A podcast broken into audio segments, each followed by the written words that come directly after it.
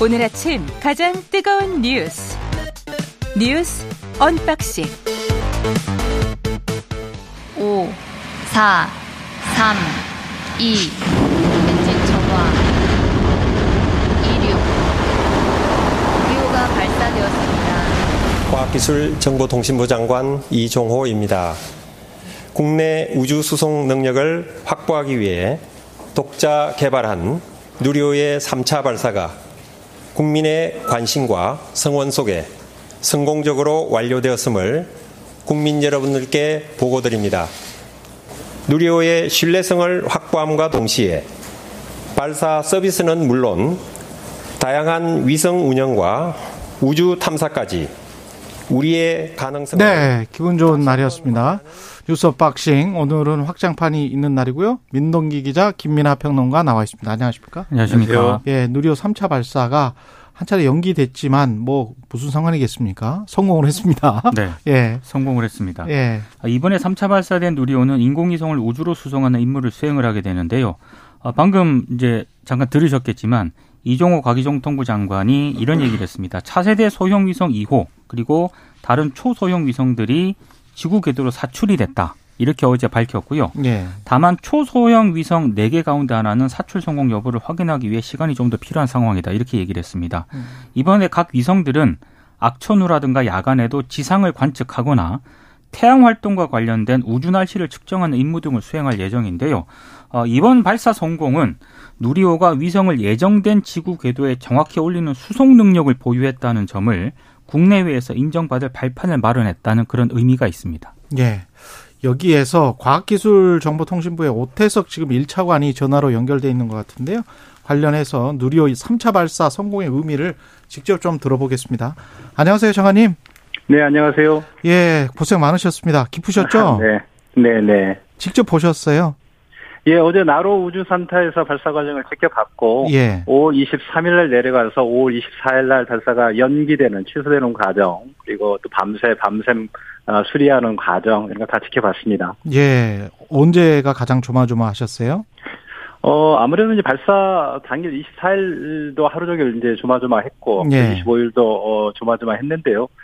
아, 아무래도 이제 이 발사가 시작 그 6시간 전부터 이제 저 준비 단계로 들어가는데 매 단계 단계에서 어떤 일이 생길지 모르기 때문에 음. 에, 신경을 곤두설 수밖에 없고 예. 막상 이제 이륙을 하더라도 19분 동안에 각각의 단계들 해야 될 것들이 있고 또 고도, 속도에 얼마나 이제 정확하게 가느냐를 마지막까지 정말 어, 숨죽이고 지켜봐야 되는 상황이었고 정말 긴장된 하루였습니다. 우리가 그 나머지 하나 지금 사출이 성공했는지 여부는 확인이 언제 되나요? 아, 지금 이제, 어, 그 위성 8개 중에서 이제 큰 위성은, 어, 사출 확인뿐만 아니고 교신까지 되고 태양 예. 전지판까지 지금 펼친 상태로 정상으로 지금 아. 하고 있고 예. 그건 이제 180km짜리고 나머지 이제 위성들은 10km 미만의 되게 작은 아, 위성들입니다. 그렇군요. 예. 예, 그러니까 아무래도 이제 교신이라든지 이런 부분에서 약간 제약이 있을 수밖에 없는데 음.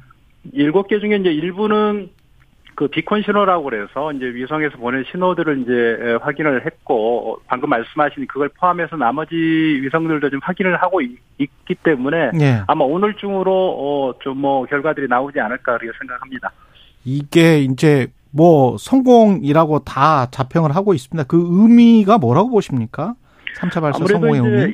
이- 예 앞서도 말씀하신 것처럼 1차, 2차는 발사체 성능 검증이었다고 하면 이제 3차는 발사체 본래의 목적 그 위성을 이 우주 공간에 올려놓는데 이제 목적을 두고 있는데요. 예. 이제 그런 점- 점에서 어, 실제 위성을 올린다 보면 고도라든지 발사 시각 이런 것들이 이제 아주 그 정해 그 저기 어, 특정한 조건이 주어집니다. 이번 같은 550km에 예. 저녁 6시 24분 이런 어, 조건이 주어지는데 그런 쪽에서 성공할 수 있느냐에 대해게 그 되게 그 어, 역점을 두었는데요. 예. 이제 그런 부분에서 우리가 이제 확실하게 능력을 입증했다라고 볼 수 있고 이로 인해서 발사체의 신뢰성, 안정성도 확보했고 또 우주 위성 발사 능력을 이제 그 입증함으로써 앞으로 어, 우주 산업 시대에 있어서 우리나라 역할도 좀 커질 것으로 생각을 하고 또 앞으로 달 탐사 등 뭐 여러 가지가 예정되어 있는데 아, 그런. 우주 탐사 부분에서도 가능성도 확인했다 이렇게 볼수 있겠습니다. 앞으로 계획 4차, 5차, 6차 계속 지금 발사할 예정입니까? 누리호는?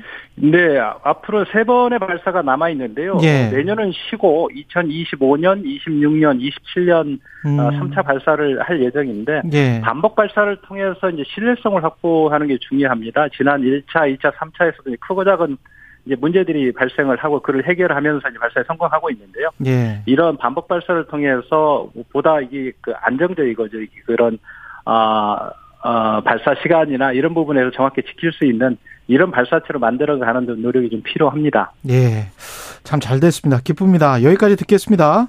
차님. 네, 감사합니다. 예, 지금까지 오태석 과학기술정보통신부 1차관이었습니다.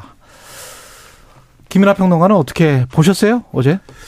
뭐 이걸 다 뭐 보지는 못했고 예. 네, 그 시간에 또 다른 일이 있었기 때문에 음. 실시간으로 보지는 못했는데 여러 가지 뭐 보도를 보고 이런 걸 보니까 그러니까 만약에 이제 이런 상황이 이제 어, 우크라이나 전이나 이런 게 있지 않았다면 이 실용위성들이 러시아에서 발사될 발사, 러시아 발사체로 이제 발사됐을 수 있다고 하는 보도가 있더라고요. 음. 그렇게 보면은 참 어, 위기가 전화위복의 어떤 그런 계기가 됐다는 생각도 들고 그리고 앞으로 이 지금 차관님 말씀하셨듯이 어, 우주 발사, 우주 산업과 관련된 이 시장이라는 게 존재하게 됐지 않습니까? 그렇죠. 이제 그동안은 사실 나사라든가 국가기관이 독점하는 그러한 어떤 일이었는데 이제는 일론 머스크가 등장을 하고 음. 이 발사체와 관련돼 가지고 이 민간 시장이 열리는 상황인데 지금 보니까는 한화 에어로스페이스가 이 발사 과정에 참여를 했고 한국 항공우주연구원으로부터 기술을 이전받을 민간 기업이다라고 돼 있더라고요. 그러니까는 그러면 일론 머스크하고 한번 붙어 보는 거죠 앞으로. 네, 그- 지금 지금 당장 붙기에는 좀 그렇고. 예. 그렇죠. 그러니까 앞으로 앞으로 네. 뭐 일론 머스크가 오래 살겠죠 나름대로. 예. 그러니까 앞으로 그런 어떤 새로 열리는 시장에서 예. 우리가 좀 선도적으로 어제 윤석열 대통령은 뭐 우리가 이 우주 발사 분야에서는 이제 G7이 됐다 이렇게 얘기를 했는데 음. 그러니까 보니까 실제로 자력으로 이 자력 자국의 어떤 기술만 활용해 가지고 발사체를 이 정도로 어, 성공적으로 발사한 국가는 이 우리까지 일곱 개라고 하더라고요. 한국 포함해서 어, 미국, 일본, 중국, 러시아, 그다음에 인도, 프랑스 뭐 이렇게 있다고 하는데 그럼 뭐 엄청나게 우리는 어, 앞서가고 있는 거 아니겠습니까? 그렇죠. 예. 그 점에서는 상당히 이제 희망적인 부분이다라고 생각을 합니다. 저는 무엇보다 아이들에게 꿈을 그렇죠. 심어줄 수 있다는 게 너무 좋은 것 같아요. 그 과거에 우리가 공대를 많이 갖고 지난번에 교육부 장관이랑도 그 이야기를 했습니다만 기계학과 전기학과 이렇게 가면서 사실은 한국의 산업 발전이 그대로 갔거든요. 기계 위주로 하는 중후장대형 산업으로 가다가 전기학과가 발전하면서 반도체로 이렇게 쭉 이어졌습니다. 80년대, 90년대. 근데 다 지금 의대만 가버렸잖아요. 근데 이런 상황에서 이제 우주공학 또는 우주에 대한 꿈, 다시 이제 공학 쪽으로 사람들이 어, 생각을 많이 하면 소재랄지 여러 분야가 다 지금 얽혀 있는 산업이기 때문에 우주 같은 경우는 굉장히 과학 입국에 또 다른 꿈을 꿀 수 있지 않을까 그런 측면에서 사실 아이들한테 꽤 큰 꿈을 주겠다 이런 생각이 제가 들어요. 어렸을 예. 때뭐 아폴로, 예. 달 탐사, 어렸을 때 꿈이 그 과학자였어요? 아니 이제 그런 걸 보잖아요. 우주 왕복선 예. 이런 거는 다 미국 그때 그렇죠, 당시에는 그렇죠, 소련 뭐 다른 그렇죠. 나라 얘기인 줄 알았거든요. 그렇죠. 근데 이게 지금 우리 얘기가 되고 있는 거 아니겠습니까? 아, 굉장히 큰 진전입니다. 예. 그때 이제 미국 소련이 경쟁할 때만 해도 그건 어- 어째 어느 차원에서는 이제 우주에 뭐 누가 먼저 진출할 거냐 뭐 이런 그렇죠. 것도 있었지만 네. 그냥 만화 영화 보는 것 같은 그런 느낌이잖아요. 맞아요. 그렇죠. 우리는. 근데 그 나라들은 네. 그것도 이제 어떤 군사 기술과 연관돼 있고 뭐 이랬기 때문에 열심히 또 개발하고 이런 측면도 있었을 텐데 그러니까는 뉴스를 계속 그러니까 이렇게 순수한 얘기를 해야 되는데 아이들의 꿈 이런 얘기를 해야 되는데 뉴스를 계속 보다 보니까 예. 뉴스의 뇌가 오염이 돼 가지고 예. 다른 생각만 듭니다. 뭐 우주 예. 쓰레기 뭐 이런 생각이 들고 예. 그런 문제가 심각하다 뭐 이럴 할 수 있다 앞으로 그다음에 예. 뭐 미사일 기술과 어떤 차이냐 뭐 이런 거 있지 않습니까? 예. 신문에 한 켠에 나는 거. 예. 근데 그런 것보다 지금 말씀하신 대로 우주에 애초에 진출하고자 했던 진출하고 싶었던 애초에 그 과학자의 생각은 뭐였을까? 마음은 뭐였을까? 그렇죠. 그런 생각을 해 보면은 예. 그런 부분에서 앞으로도 인류가 음. 다른 이 제가 지금 말씀드린 나쁜 뉴스 말고 음. 좋은 뉴스로 가는 그런 과정, 그런 징검다리로서 이런 기술들을 활용을 계속했으면 좋겠다 이런 생각이 듭니다. 언론의 역할이라는 게요. 뭐 이렇게 그 비판하고 감시하고 이게 가장 앞에 있으니까 어쩔 수가 없는 것 같습니다. 예, 세상 속으로 들어가 보기로 하겠습니다. 월스트리트 저널이 제가 오프닝에서도 말씀드렸지만 우크라이나를 위해서 포탄을 지원했다를 거의 기정 사실화시킨 보도를 했고 그게 집속탄을 계속 요구했는데 우크라이나가 네. 그걸 막는데 아주 시간을 벌어줬다. 그래서 긍정적이었다. 이런 보도를 한 겁니다. 그러니까 월스트리트 저널의 네. 대략적인 네. 보도 내용은 한미가 기밀 협정에 따라서 한국은 미국으로 포탄을 이전을 하고 미국은 이를 차례로 우크라이나로 전달할 준비를 하고 있다. 이런 내용이고요. 지난해 11월 비밀 협약을 체결을 했다는 겁니다. 여기에 따라서 미국에 포탄을 이전한다는 결정을 내렸는데 지난 몇 달 동안 한국이 이걸 거부하는 모습을 보이다가 지난 4월 한미 정상회담 등을 통해 돌파구가 마련이 됐다. 이런 음. 내용이고요. 한미 정상은 뭐 다들 아시겠지만 한미 핵 협의 그룹 NCG를 만들어서 미국의 확장 억지 공약을 강화하는 내용의 워싱턴 선언에 합의를 하지 않았습니까? 예. 근데 월스트리트 저널 보도 내용을 보면 이 선언 대가로 한국이 우크라이나에 포탄을 지원한다는 결단을 내렸다. 이게 이제 월스트리트 보도의 취지입니다. 이 보도에 대해서요. 우리 정부 입장은 약간 모호합니다. 모호해요. 네, 전화규 네. 국방부 대변인이 어제 뭐라고 얘기를 했냐면 월스트리트 저널 보도 내용에 정확하지 않은 내용도 있다. 미 국방부와 우리 방산업체 간에 탄약 수출에 대한 논의도 있었지만 세부적인 사항을 일일이 설명드리기는 어렵다. 그러니까 이 말은 음. 즉답을 피한 것으로 일단 언론들이 해석을 하고 있습니다. 예. 그러면서 G7 어, 정상회의의 후속 조치 차원에서 우크라이나의 지뢰 제거 장비와 긴급 후송 차량 등을 지원하는 방안을 검토 중이다 이런 얘기를 했거든요. 예. 그러니까 대단히 원칙적인 입장을 재확인을 한 건데 언론들의 해석은 우크라이나의 포탄과 같은 살상 무기를 직접적으로 우리 정부가 지원할 가능성을 배제할 수 없다 쪽에 좀 무게를 싣고 있는 것 같습니다.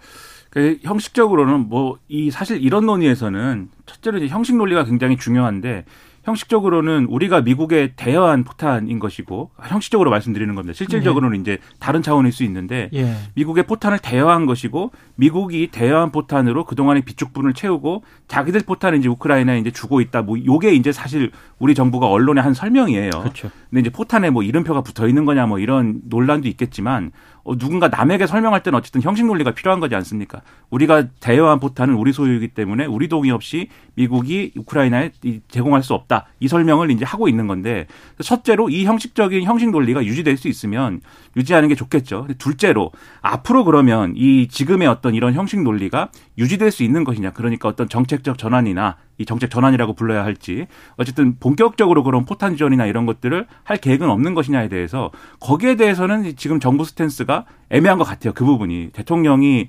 외신에서도 이제 밝힌 바 있고 이 조건부를 달았습니다마는 여러 가지로 이제 어 좌시할 수 없는 상황이 되면은 그 지원할 수 있다라는 취지 답을 한 거 아니겠습니까?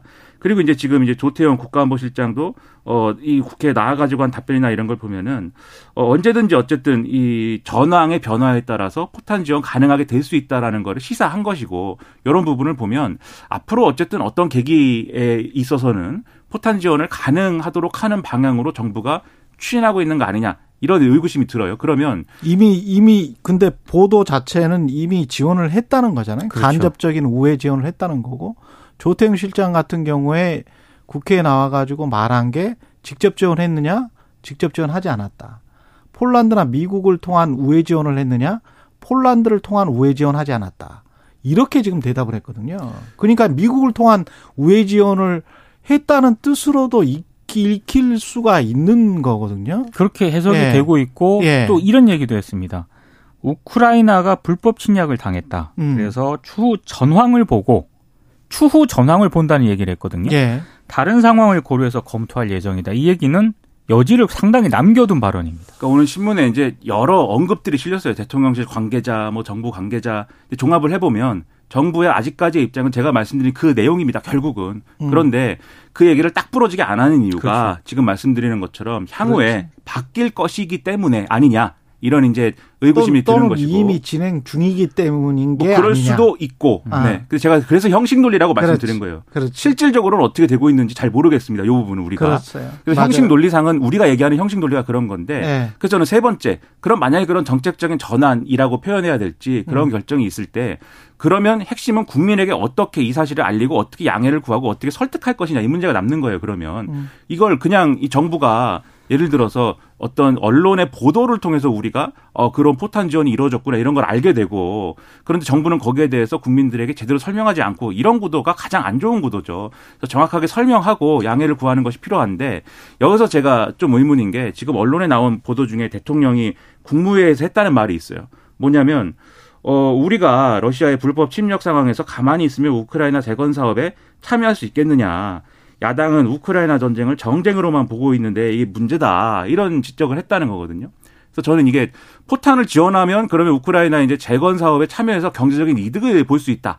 이런 얘기를 하는 것으로 비춰지는데 저는 첫째로 이제 그게 그게 지금 상황에서 이제 언급할 수 있는 내용인가 조금 의문인 부분이 있고 두 번째로 만약에 이게 정말 재건 사업에 참여해 가지고 경제를 살리고 이게 정말 절실하다 그러면 국무회의에서 야당은 문제야 이렇게 얘기할 게 아니고 야당을 불러서 그런 그 문제에 대해서 설득과 그렇죠. 합의. 설득을 해야죠. 그리고 만약에 설득을 해서 그리고 이제 러시아와의 관계에 관해서 다시 또 한번 고려를 해봐요. 그렇죠. 지금 지금 빠져 있는 게 지금 러시아는 우리랑 수교국이에요. 그렇습니다. 예, 그리고 아까 나로 이야기를 했습니다만은 누리호전의 나로랄지 뭐 이런 것들의 기술 이전이나 이런 거는 러시아와 러시아 있습니다. 쪽으로부터 많이 받았고 우리 네. 자주포도 사실은 러시아 쪽으로부터 기술 이전 많이 받았거든요.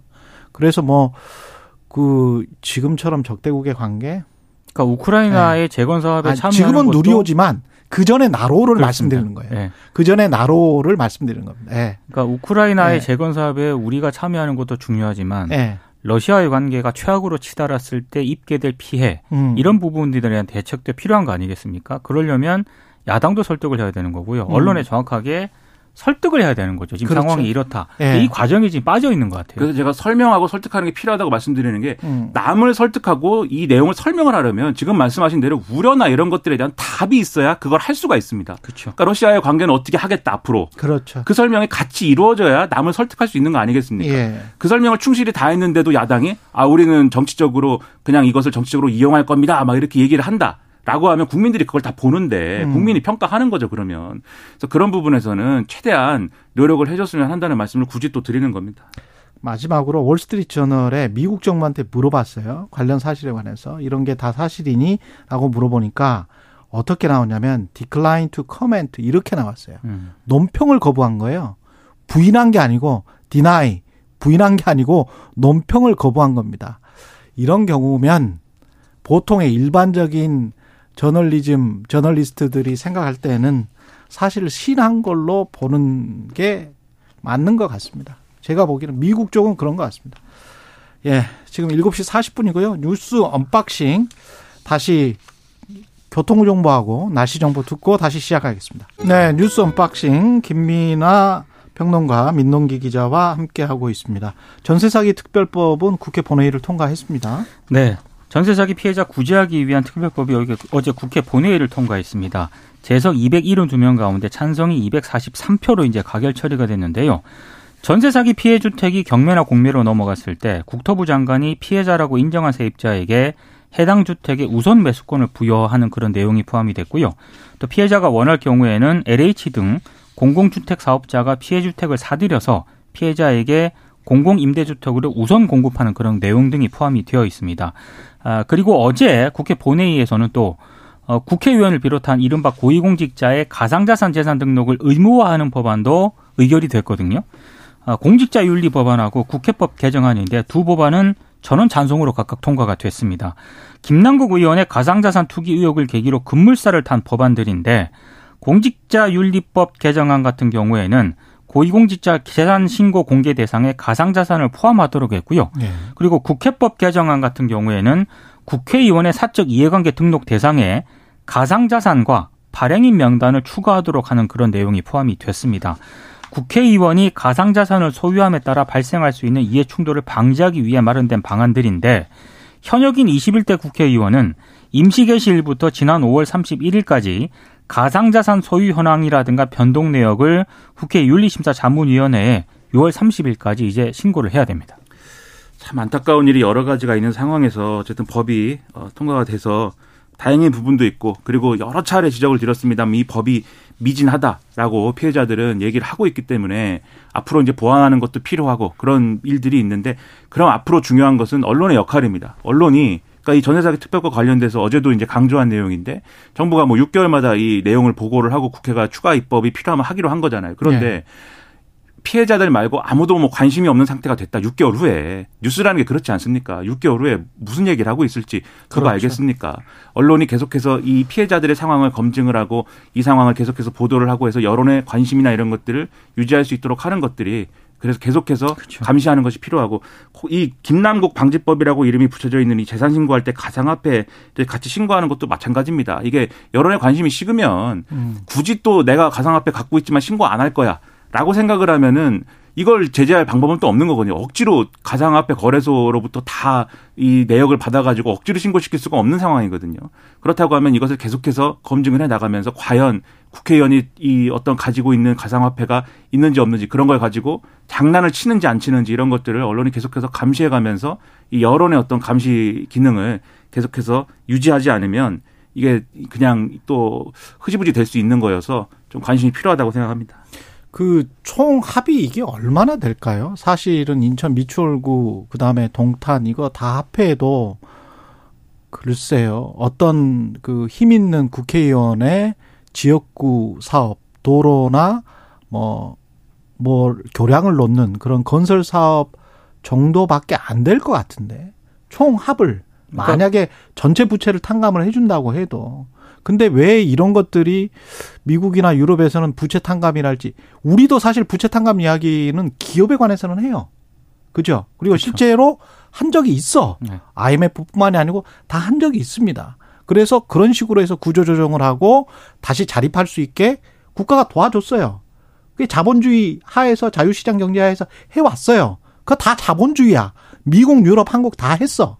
근데 왜 가난한 사람들이 전세 사기를 당하면 그때는 이렇게 엄격한 자본주의를 도입하는 것인지 그걸 저는 이해를 못 하겠다는 거예요. 그러니까 대기업들은 네. 혜택도 많이 받는 편이고요. 그렇죠. 어, 그리고 아무래도 어떤 정부 책임이 저는 있다고 생각을 하거든요. 이 전세 사기 피해와 관련해서는 전혀 없다고는 얘기는 못 하는데 기본적으로 어떤 개인의 어떤 그런 어떤 책임 이런 쪽의 인식이 좀 많이 들어가 있는 게 아닌가. 그러면 그거는 기업주의 책임도 있지. 회사를 망하게 한 기업주의 책임이 없습니까? 근데 그런 몰락한 재벌들 나중에 제가 다 취재를 해보니까 상당 물론 완전히 그 알거지 된 사람들도 있습니다만. 예. 극소수 있습니다. 극소수. 극소수. 음. 그리고 대다수는 사실 굉장히 잘 삽니다. 어떻게 잘 살게 됐을까요? 그 사람들이. 재벌 기업들은 다 망했는데 어떻게 잘 살아요? 다 빼돌렸으니까 그렇죠. 검찰이 추징금 제대로 추징 안 했으니까 그렇죠. 그런 자본주의 역사를 수십 년 동안 간직한 나라에서 이런 식으로 그. 는 아니라고. 다만 정부의 입장도 예. 어제도 말씀을 드렸지만 예. 다른 어떤 사기 피해자들과의 형평성 이런 부분은 충분히 이해를 하는데 지금 사람이 지금 목숨을 끊는 상황이 그렇죠. 발생을 예. 하니까 좀 더 적극적인 어떤 그런 대응책이 좀 필요합니다. 너무 본인들만 편안한 거 아닙니까? 국회의원들이나 정부 정부 관계자들이 그러니까 늘 이런 때 이제 등장하는 핑계가 예를 들면 경제인, 기업 등등은 어쨌든 경제에 미치는 영향이 크다 뭐 이런 거지 않습니까? 예를 들면 재벌 사면해 줄 때도 또는 이제 재벌에 대한 판결 내릴 때도 그런 경제인으로서의 역할 이런 거 꼭 근거로 들어서 얘기를 하잖아요. 그 경영인이 바뀐다고 해서 그리고 그 경영인이 알거지가 된다고 해서 그 기업이 제대로 자립해서 살아나면 고용 창출은 다시 돼요. 그렇죠. 우리가 자본주의가 고용 창출 때문에 그런 이야기를 계속 하는 거지 그 기업인이 그, 음. 그 뭡니까 국가가 세금으로 구해준 그 기업 기업의 돈을 빼돌려 가지고 사실상 빼돌려서 아들이나 딸들한테 주고 그랬던 관행들이 수십 년 동안 지금 있었잖아요. IMF 이후에. 근데 그렇게 하면서 구제금융을 해왔던 나라가 전세 사기 피해 대책은 이런 식으로 혹독하게 하는 거는 저는 잘 이해가 안 된다는 거죠. 그래서 말씀드리는 게 우리가 자유민주주의 얘기하고 자유를 얘기하는데 이것은 어떤 가치를 기반으로 한 어떤 정책이나 이런 것들이 필요한 거 아니겠습니까? 그러니까는 국가 경제에 도움이 되면은 봐줄 수 있다. 이런 것이 한편에 있는 있으면서 그렇죠. 그걸 자의적으로 규정을 하면서 정말 힘없는 사람들은 그런 뭐 국가 경제에 도움이 안 돼 가지고 뭐 도와주지 않는 거냐 이런 얘기 충분히 할 수 있는 거거든요. 그러니까 모든 정책에 대해서 좀 그러한 어떤 가치를 중심에 놓고 과연 여기에 어떤 가치를 적용할 것이냐 이 사람들의 이 보증금 되돌려 받아야 되는 그걸 받아야만 내가 삶을 실질적으로 자유롭게 살 수 있는 그런 조건에 처한 사람들에게 네. 그 사람들의 자유 어떻게 보존해 줄 것이냐 이 생각도 해야 된다는 거죠. 어제 특보법이 통과가 되고 관련해서 박순남 인천 미추홀구 전세 사기 피해 대책위원회 부위원장이 대부분이 빚을 졌거나 빚을 빚이 없더라도 자신이 수십 년 모은 전 재산을 잃은 셈인데 다시 수십 년을 모아도 내 집 마련이 되겠느냐. 살아가는 것 자체가 고통인 피해자들이 극단적인 선택을 하게 된 이유를 정부는 아직 이해하지 못하고 있다. 이렇게 비판했습니다. 그리고 한국은행이 기준금리 3.5%세 번 연속 지금 동결한 거네요. 네, 지난 6월부터 세 차례 연속 동결인데요. 연 3.5%인 기준금리를 유지를 했습니다. 어제 동결 결정이 이견을 낸 금통위원은 단 한 명도 없었다라고 합니다. 아, 일단 금통위가 의결문을 발표를 하잖아요. 근데 어제 물가 상승률이 둔화 흐름을 지속하게 했지만 상당 기간 목표 수준, 이른바 2%를 상회할 것으로 전망이 되기 때문에 현재의 긴축 기조를 유지하는 것이 적절하다고 밝혔습니다. 이창용 한국은행 총재가 기준금리 결정 이후에 기자간담회를 가졌는데 재밌는 얘기를 했습니다. 한국은행이 기준금리를 더 올리지 않을 텐데 겁만 준다고 시장이 반응한다는 소리를 들었다. 이렇게 얘기를 하면서요. 소비자 물가 상승률이 확실하게 2%에 수렴한다는 증거가 있기 전까지는 인하 시기를 언급하는 것은 시기상조다. 이렇게 얘기를 했습니다. 그러니까 시장의 과도한 어떤 금리 인하 기대가 통화 정책의 긴축 효과를 반감시키는 것을 좀 차단하겠다. 이런 의도가 있는 것으로 보입니다. 그러니까 한국도 그렇고 미국도 그렇고 분위기가 묘상합니다. 사실 제가 생각할 때는. 그러니까 이창용 총재가 한 얘기 재밌는 얘기가 이런 얘기가 있어요. 개인적으로는 이미 장기 저성장 국면에 와 있다고 생각한다. 이렇게 얘기를 했는데 구조개혁 없이 재정과 통화 등 단기 정책을 통해 저성장을 해결하는 것은 나라가 망가지는 지름길이다.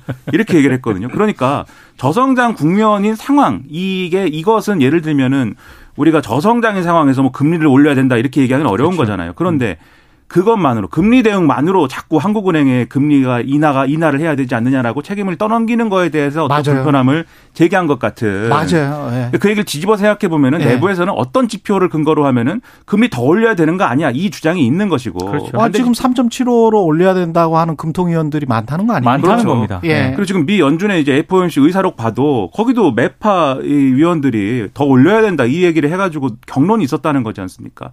그만큼 우리 경제가 사실 이쪽으로도 갈수 없고 저쪽으로도 갈 수 없는 이 세계 경제가 그런 딜레마 상황이지 않을까 거기에 뭐 선거 겹치고 정치적인 사정 겹치고 이러면서 여러 가지로 결정하기가 어려운 국면에 와 있다라고 하는 게 지금 이 상황인 것 같고 한국은행이 경제 성장을 전망치 또 낮췄단 말이죠. 그런 점을 보면은 결국 이 사, 이 사안의 어떤 피해랄까 고통은 그냥 또 일반적으로 또 살아가는 서민들이 보게 될 것 같은 느낌이어서 상당히 우려가 많이 됩니다. 그 정부의 정책은 지금 이도저도 아닌 계속 정치적으로 좀 그 생각하면서 딜레이를 시키고 싶어 하는 그러다가 뭔가 미국이 해법을 제시하면 그 해법이라는 것은 미국이 금리 인하를 시작하면 모든 게 다 풀리지 않을까. 그런 방향인 것 같아서 이게 한국은행 총재가 말하는 거는 우리가 자체적으로 뭔가 구조조정도 해야 되고 뼈를 깎는 뭔가 각오를 해야 되고 정부가 할 수 있는 거는 해야 되는데 왜 한국은행에 다 떠넘기고 통화정책 가지고 모든 걸 다 하라고 하느냐. 그렇죠. 그거는 아닌 것 같다. 이렇게 지금 이창용 총재는 이야기하고 있는 겁니다. 그리고 어제 한국은행이요. 예. 그 아까 경제 성장률 얘기했는데 수정 경제 전망하고 내놓으면서 대안을 내놨거든요. 예. 이게 되게 재밌는 게 시나리오 1하고 2가 있는데 다 그겁니다. 중국의 경제 회복이 어느 정도 강화가 됐을 때 음, 그때는 뭐 우리 성장률이 1%대 중반, 물가 상승률은 3%대 후반. 시나리오별로. 근데 만약에 예. 중국 경제 회복이 지연이 됐을 때 이런 경우에는 올해 우리 경제 성장률은 1%대 초반, 물가 상승률은 3%대 초반까지 낮아질 것이다. 이렇게 지금 전망을 하고 그 있거든요. 시나리오에 없는 거는 중국으로부터 암묵적 보복을 받았을 때. 제가 봐도 그런 겁니다. 예. 그 예. 중국 보복 조치를 당했을 때 이때가 상당히 심각한 거거든요. 예. 그리고 지금 성장률 낮춘 요인 중에 또 정보 기술, 반도체 경기 회복에 생각보다 지연되고 있다라고 얘기하는 점이 있는데 뒤집어 얘기하면 앞으로 이 부분과 관련돼서는 중국과의 관계가 상당히 중요하게 작용할 수 있다라는 그렇죠. 정황들이 또 겨- 계속 있는 거잖아요. 예. 그러니까 이 부분에서는 대외 정책의 역할이 상당히 큰 거여서 앞으로 좀 주의해서 이 부분을 봐야 될 것 같습니다. 그리고 경찰이 6년 만에 불법 집회 해산 훈련을 했다고 합니다. 그러니까 서울 경찰청 산하 경찰 기동대 9개 중대하고요. 경기 북부 인천 강원 경찰청 소속 기동대 13개 중대가 불법 집회 해산 훈련에 투입을 했는데 이게 6년 2개월 만입니다. 아, 특히 훈련 같은 경우는 시위자들이 해산 명령에 불응하는 상황을 가정을 했고 단계적 강제 해산과 검거에 집중을 했는데요. 갑작스럽게 고강도 훈련이 재개가 되니까 경찰 내부에서도 이런저런 볼만 볼멘 소리가 좀 나오고 있고 또 서울청 시범 훈련에서는 시위대 대역을 한 경찰 기동 단원이 진압 방패에 맞아서 코피를 흘리는 그런 상황도 연출이 됐거든요. 어.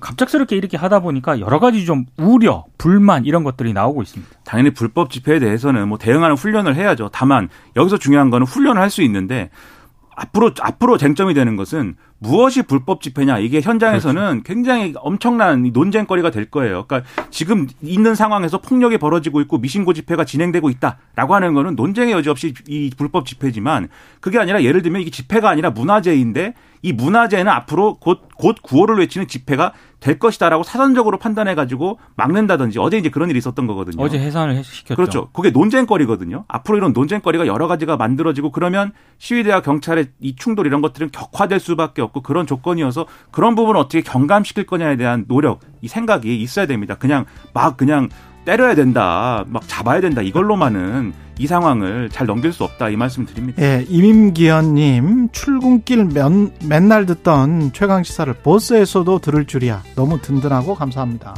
반갑습니다. 이렇게 말씀하셨습니다. 다들 승객들이 예. 다 좋아하셨어야 되는데 예. 혹시라도 화내셨던 분이 있으면 죄송합니다. 아, 버스 기사분 화이팅입니다. 화이팅! 예. 지금까지 민동기 기자 김민아 평론가였습니다. 고맙습니다. 고맙습니다. 고맙습니다.